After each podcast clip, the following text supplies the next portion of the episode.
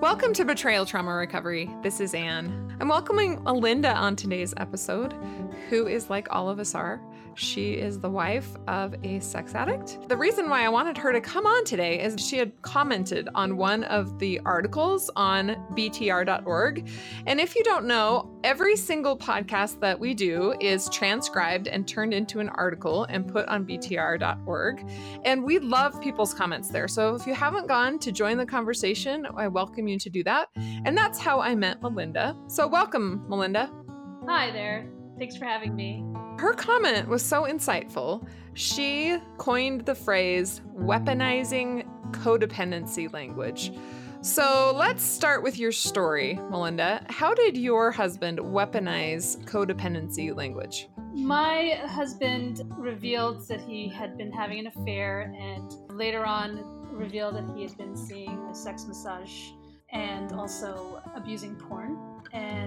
We entered into a process of trying to figure out what was going on. I understood that it was not my fault and that it was something that I felt like we can overcome together. He struggled a lot with all of it and ultimately showed that he couldn't meet me where I needed to be met so that I can recover from the betrayal. But for a period of time, he entered into 12 step and he also actually i should say has been trained as a counselor. He's not a therapist now but he was trained as one.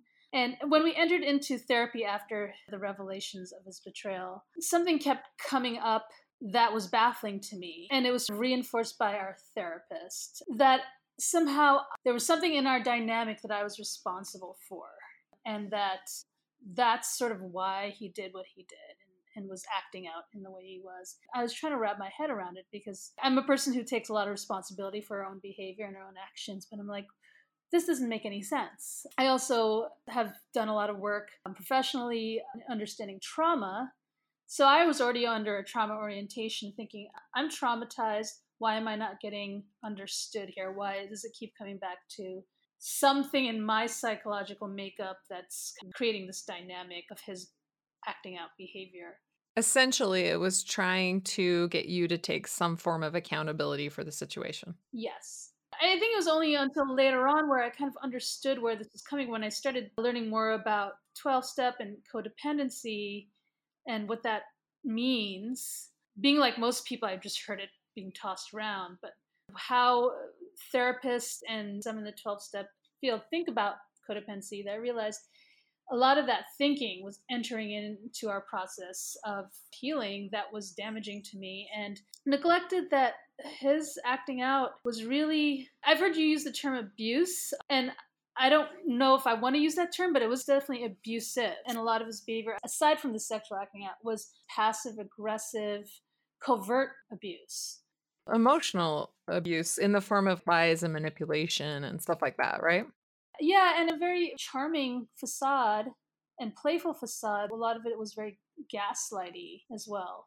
What I realized is that the codependency frame was a really great excuse for him to not take responsibility. And I think throughout our relationship, we had had problems prior to this. And the problems, in my view, were not taking accountability for behavior, other kinds of behavior responsibilities. And when the word codependency or the concept of codependency came into our relationship, it just became another tool to gaslight me and deflect and not be accountable. And it was really confusing for a while because I am a person who wants to take accountability, but he was using it as a way to not actually address the harm he had caused there's that and then it goes further than that because he's not just using it to avoid taking accountability for the harm that he's caused he's also using it to try and pin it on you. And that's why i call that abuse because he is actively trying to harm you. Yes yes. I mean he doesn't see it that way he just thinks he's trying to get away with it but that is the end result. The end result is that not only is he not taking accountability, but he's harming you even further by lying about your part. Yeah, I became a scapegoat for many, many things. And this just allowed even more scapegoating. You know, his decisions to cheat and all the other stuff was part of that scapegoating. I didn't quite understand why this was happening. I was reading a lot of books on like how to help your partner heal and what does reconciliation look like and I was bringing them to him, and he kept coming up with, Why don't you focus on yourself? And I'm thinking, I am. I'm focusing on what I need to allow you back into my life. And anytime I said, You know, your defensiveness is really hurting me and i don't trust you you're not doing trustworthy things you're not showing me boundaries that i need etc and he said well stop focusing on me and focus on yourself it didn't make sense to me until i started looking to what kind of codependency tells people it tells them to focus on themselves and not on others which sounds great but in the hands of i think an abusive and exploitative person it can really go awry well, and also it's what they want you to do. They would like you to stop confronting them about their abusive behaviors. And so, because that's what they want, they want you to quote unquote work on yourself, which to them means leave me alone. And to them also means don't hold me accountable for my abusive behaviors. So basically, let me do what I want. And a lot of this is about thinking that you're controlling. And my orientation, philosophical and spiritual frame, I have a Christian background, but I have a more uh, alignment with Buddhist mindfulness practices, as well as I've become more of a feminist, think about feminist psychology a lot more. I look at it in that frame and i see a lot of women being held responsible for men's behavior in the culture and i think that was just a natural extension of the woman is making me do this or even he intimated that the affair partner was the aggressor in this situation and that somehow she was this this temptress what could I do? She kissed me. I couldn't do anything about it, right? So I'm always aware of that dynamic, of the gender dynamic. And our therapist played along with it. She was a new therapist. So that was sort of like the double trauma of facing the reality of his infidelity and all of that. And then a therapist taking that frame and reflecting it back in our supposedly safe setting. It sounds like that through the therapist, it sort of became an extension of the abuse. So let's go back to where you're being supportive. I put that in air quotes, supportive in air quotes of his recovery. Did you ever attend 12 step or COSA, which is co sex addicts? Did you ever attend either of those groups? I did. And I'm in a city with a lot of progressive thinking. I felt COSA was a safe space. I guess it wasn't a strong presence of feeling like I had to align with being codependent. There were certainly women there who said they were and felt supportive in the city that I'm in. But I think what was striking to me the few times that I went, for instance, there's one woman who was agonizing over her partner who was holed up in the basement with the computer looking at porn and he wouldn't leave the house. And I hear her describing the story. And instead of her saying how angry and being indignant about how wrong that was and how inappropriate that was, she went back to, well, I'm just going to focus on myself, take care of myself. And I thought, are you allowing abuse in your home because it's easier because you don't know how to set the boundary or even draw a line? I just felt like she just caved into feeling like she's uh, beholden to the situation and must allow it to continue. I think that happens a lot. Women don't know what to do, and confronting it seems so difficult. And also, the consequences of confronting it seems so difficult, like separation or divorce or other things seems like I can't do that. And so, the I'll just focus on myself becomes a way for them to do something right? They feel like they're doing something without actually moving towards safety sometimes. But I think there's a lot of compassion in this stage for victims because it's difficult to know what to do. And also, both choices are not good living with an abuser or divorcing an abuser. They're both not great choices. The best choice is if you could have him not be abusive anymore, which you have no control over. So I think that it's a way that victims try to empower themselves sometimes without facing difficult consequences. And I think that all of us kind of go through a stage like that we can hold a space of compassion for ourselves when we were in that stage and others in that stage as they work through exactly what they need to feel safe because it takes time. Yeah, I mean, I absolutely and certainly hold a lot of compassion for the different struggles along this process. I think the steps are valuable. Like they say, you take what you need and leave the rest. And I certainly recognize that whatever I was doing in the situation was harming me. And had to accept where he was in his path and that it was not in alignment with where I wanted to be. So that definitely took time and certainly thinking about what the steps were, what the steps recommend you reflect on were super helpful. What I found really helpful to how to reframe the codependency framework for me was what am I doing in this situation that is harming me? Just really allowing myself to feel how terrible the situation was. And that allowed me to move forward, put my boundaries up. So I think that's what I learned most from COSA is just thinking about boundaries and really processing what that means and realizing that I was not the kind of person who was going to say, Well, I'm going to focus on making myself happy and let him have his life in our home and our relationship. That wasn't going to work for me.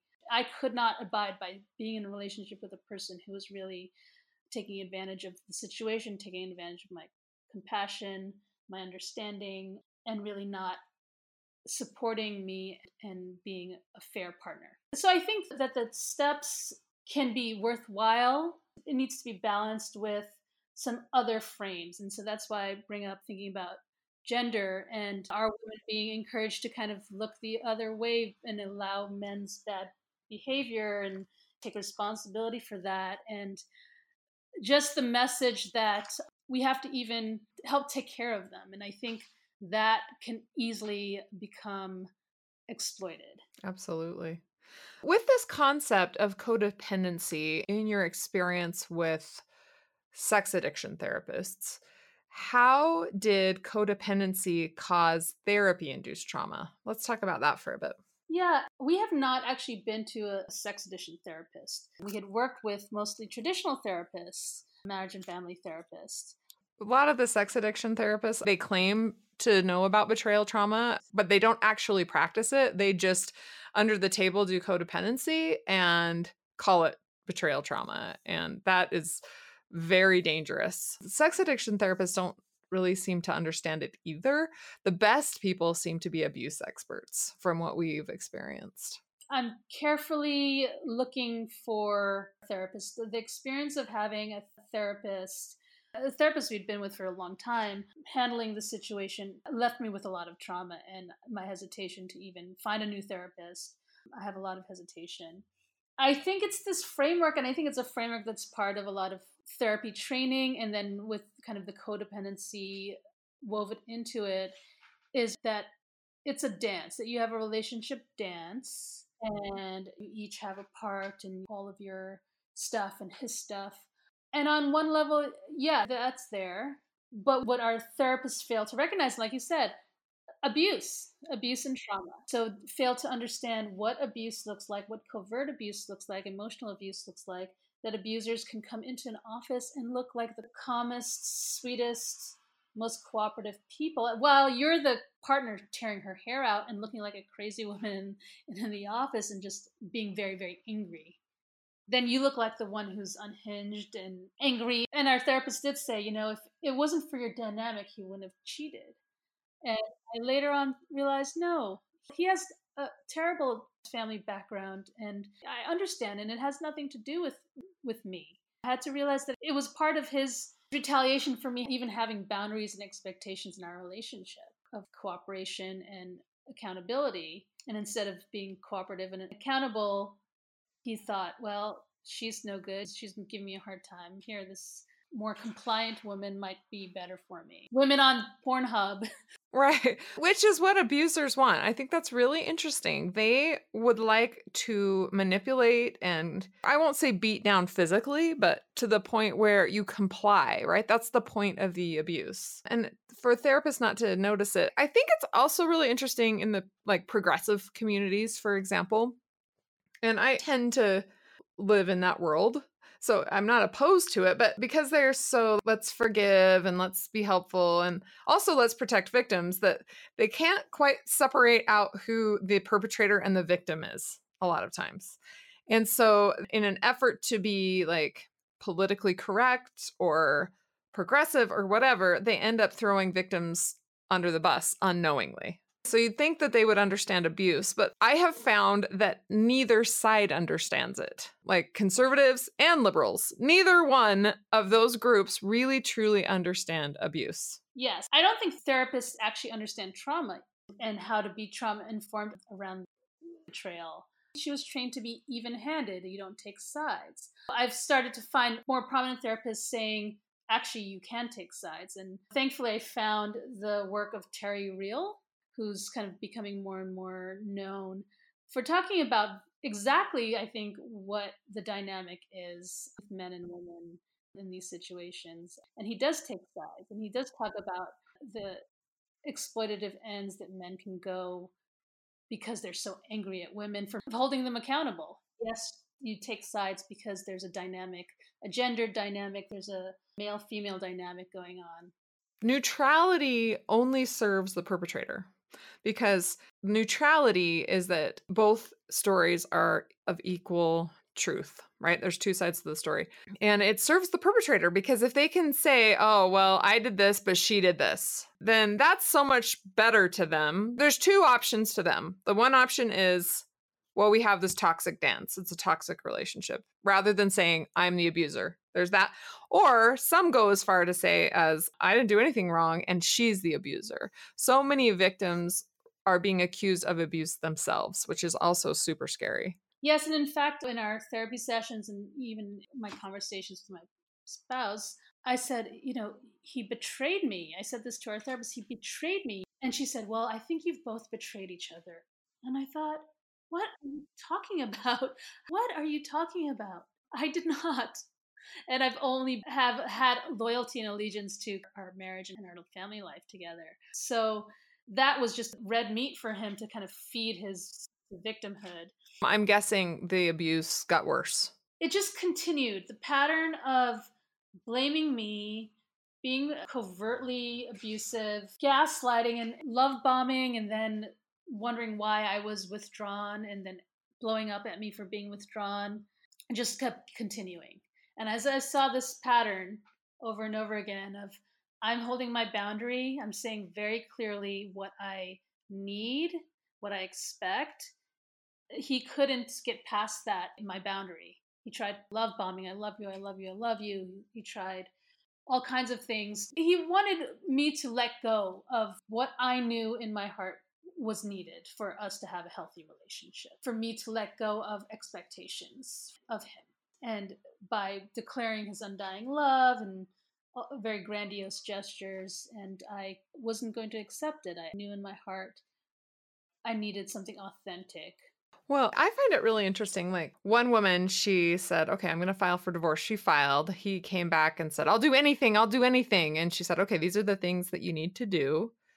And he didn't do those things, but he would say the right things, right? So you can see very clearly from their actions when their actions are not matching their words, that's manipulation, that's grooming, it's love bombing. It's not recovery, which is a totally different thing. And of course, when I said here love bombing, he said, How do you judge me? You're judging me. And so I thought, I'm not going to get anywhere because I'm trying to call out and name the things that are not right in this situation, that are not working, with the desire to see things work, not to punish. And that was another accusation that I constantly faced that I was trying to punish and control and avoid my own problems by naming what was happening. Well, the weird thing is, one of your own problems was that you were being abused. So you are clearly stating one of your own problems. Women are using their voice and speaking up, and men have to listen. And a lot of our rage and our anger in these situations is that we're tired of being exploited or abused or taken advantage of. We're written off, we're told we're crazy, or we want to control everything. I think that we have to recognize kind of male entitlement in a lot of situations. I think that gets missed when we're just thinking about, well, women is punishing because she can't look at her own stuff or she's controlling these situations because of her own trauma And I think so many women out there are pretty self reflective and pretty thoughtful, and women have been working on their own sort of self healing for many, many years. Let's celebrate that and acknowledge that women have evolved a lot of good self care and empowerment, and abusive men need to have a lot more work around how to come along with us. I do think that the codependency model is kind of holding women responsibly for their partner's alcoholism that's just from another time. And I think women are doing their own healing. They've been doing it for a long time. I think we need to work on abusive men and their entitlement. Well, and I love feminist theory. I'm a happy and unabashed and unapologetic feminist. And I think that radical feminism really is the only way to beat this by saying my opinions are just as important as yours. What I want in a marriage is just as important. And if what you want is someone who will just be quiet and look the other way, this marriage is not going to work for me. And I, as a woman, have the right to say that. And I have a right to set boundaries around it. And it's okay with me if that's not what you want. And if it's not, then have a nice life. So when I first got married, I really opposed, and I know a lot of listeners aren't, so I do not want to offend anyone right now, but I am extremely opposed to guns and motorcycles. And when I was dating my ex husband now, I said to him, if you like guns and motorcycles, that is super cool for you, right? Like, I am so happy for you. That's great. I will not date you. So you just do your thing and shine on and live your life. And he told me, no, I don't ride motorcycles. I have before, but I won't. And I don't like guns. I'm not a gun person. Right. And I was like, cool. Well, I found out later that was a complete and total lie and manipulation. So I tried to say really upfront, I was very obvious about it, what I wanted. And he thought that he could kind of gaslight me around it rather than saying, oh, you know what? I love guns and motorcycles. We're probably not a good fit.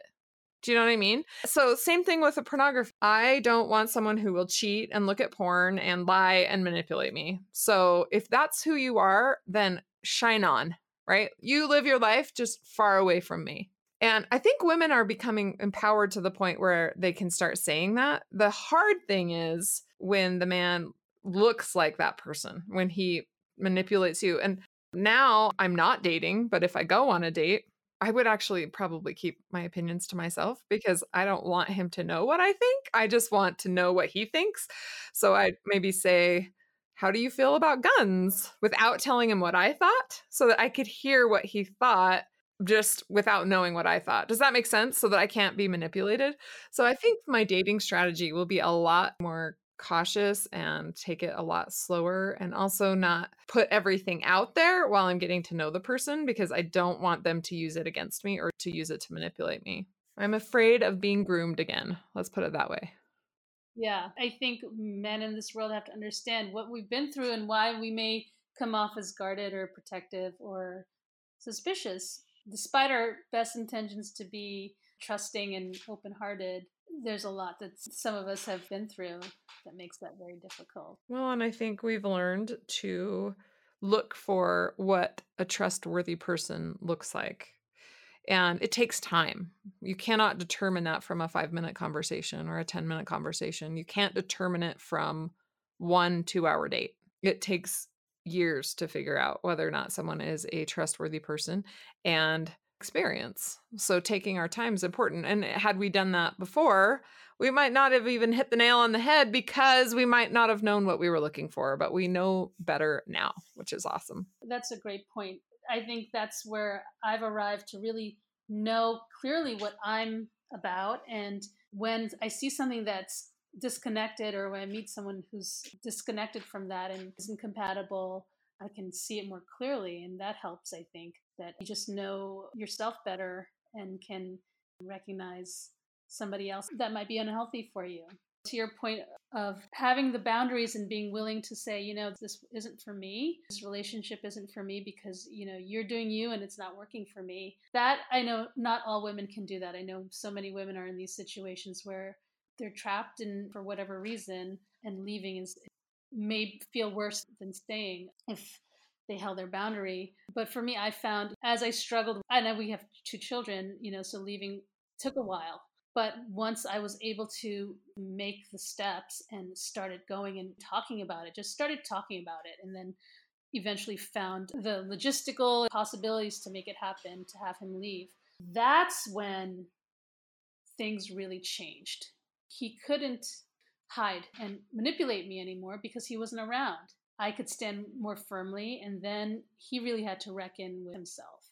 And so he is reckoning him with himself now. I'm still not sure if that'll bring us back together. Hopefully it will, right? The best case scenario is that he'll recognize his abusive behaviors and take accountability and make the changes that he needs to. That is the best case scenario and that's what I hope for for all victims is restorative justice where the relationship can be restored in a healthy way because that's best for you, it's best for him, it's best for your children. But that remains to be seen, right? Whether or mm. not he'll make those choices. Well, thank you so much, Melinda, for coming on today's podcast. I appreciate you sharing your story. And I just loved the word weaponizing. And so I want everybody to consider in what ways do certain language, therapy language, shame is one of them. Shame is being weaponized really bad right now by addicts and therapists. So, other types of situations where words are being used to further harm victims. So, consider that. If you think of some, please go to the website find this article and comment, just like Melinda did. We really appreciated her doing that. Thank you so much for coming on today's episode. Thank you for having me. We've recently added some sessions to Betrayal Trauma Recovery Group, so make sure that you go to our website, btr.org. Go to daily support groups or Betrayal Trauma Recovery Group to check out the new session schedule. Also, we had a graphic designer make new little icons for us that match our logo, and they're really cute. So go check out the website and uh, see the new changes there. It's really fun. We got to take what we can get, right? So if icons are making me excited right now, great. Thank you to those of you who donate to this podcast to make this podcast possible. It enables me to teach women all over the world. As women find out, it's making sense to them and it's making a huge difference. It's really helping women get to safety and it's actually helping men change. And really, it's the only way out. There's no other way forward. So, if this podcast is helpful to you, please make a recurring monthly donation. Go to btr.org, scroll down to the bottom, and click on Make a Donation. Similarly, every single one of your ratings on iTunes or your other podcast apps helps isolated women find us. So if you haven't yet and you're so inclined, please rate the Betrayal Trauma Recovery podcast today. And until next week, stay safe out there.